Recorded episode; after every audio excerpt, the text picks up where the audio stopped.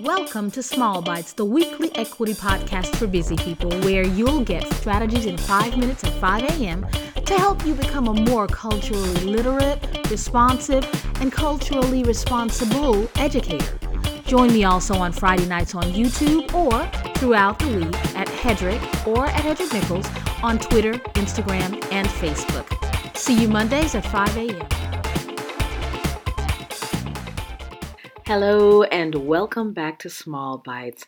I'm your host, Hedreich Nichols. Thank you for coming back each week for listening, for learning, and for taking the knowledge back into your classrooms and onto your campuses to become more inclusive and culturally aware educators.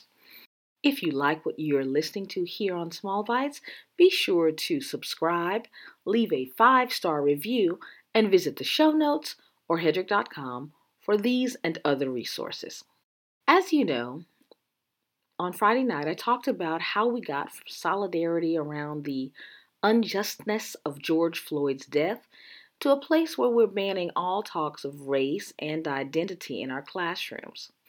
While it's helpful to look at how quickly the pendulum has swung from one side to the other, it's more helpful to examine your own reactions to both the death of George Floyd and the ensuing protests in 2020, and current laws in states banning books, curricula, and discussions on topics of race, identity, equity, and social justice. They're symbolic. When you think back, what were your thoughts on why George Floyd died and whether or not race played a part? And now, when you see legislation on the banning of any conversation that challenges the current narratives surrounding our nation's history, systems, and the heroes that we know, and more importantly, the heroes we don't know, when you think of those two points, where do you find yourself? What feelings are you experiencing?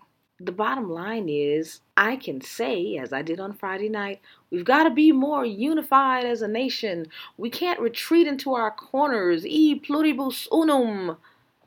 But if we don't have some kind of strategy to help us reflect on events that we process and our feelings about them, we might just keep modeling behavior that continues to make kids think it's okay to come up with destructive TikTok challenges to do in school because they see adults being destructive and horrible to one another all the time without consequence. So why shouldn't they? Let me start off by telling you a little story. So I was one of those kids who was the oh oh oh oh oh I want to answer the question kid. When I got to sixth grade, they rezoned our school, and some other kids came in who were not used to that competitive nature. So they saw me raising my hand and trying to get the answer, and they obviously hated me on sight, so they beat me up. Awful. I was well into my teaching career when I realized that I had a bias toward mean girls, toward bullies, well, against them.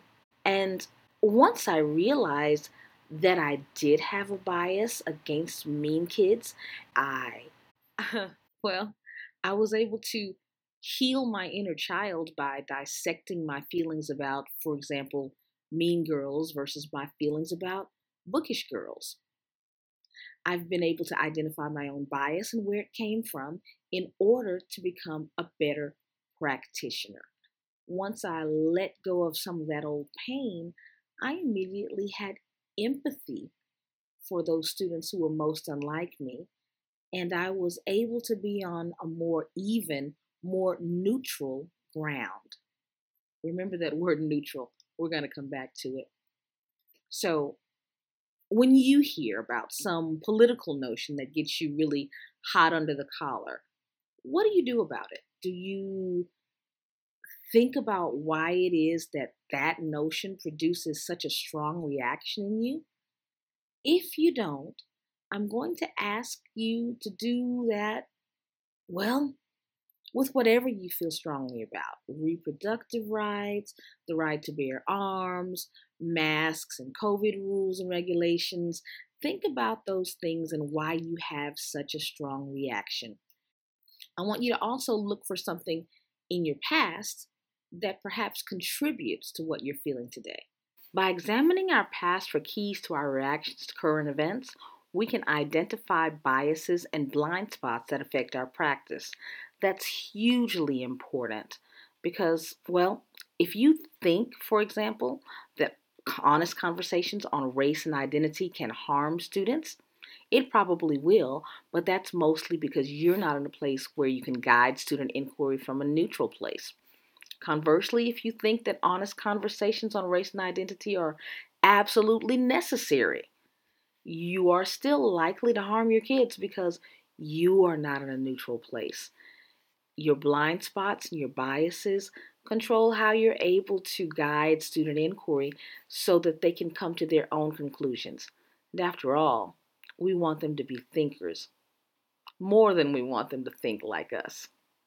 As I said in the beginning, the George Floyd protests and the critical race theory bans, those are opposing issues that are symbolic. They represent two ideologies. As an educator, how will you live in your truth and teach your students in a way that allows them to think for themselves?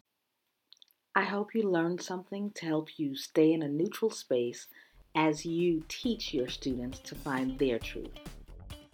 This has been Hedreich Nichols for Small Bites. Like, subscribe, follow, leave a great review, and check the show notes and hedreich.com for more resources. See you next week on Small Bites.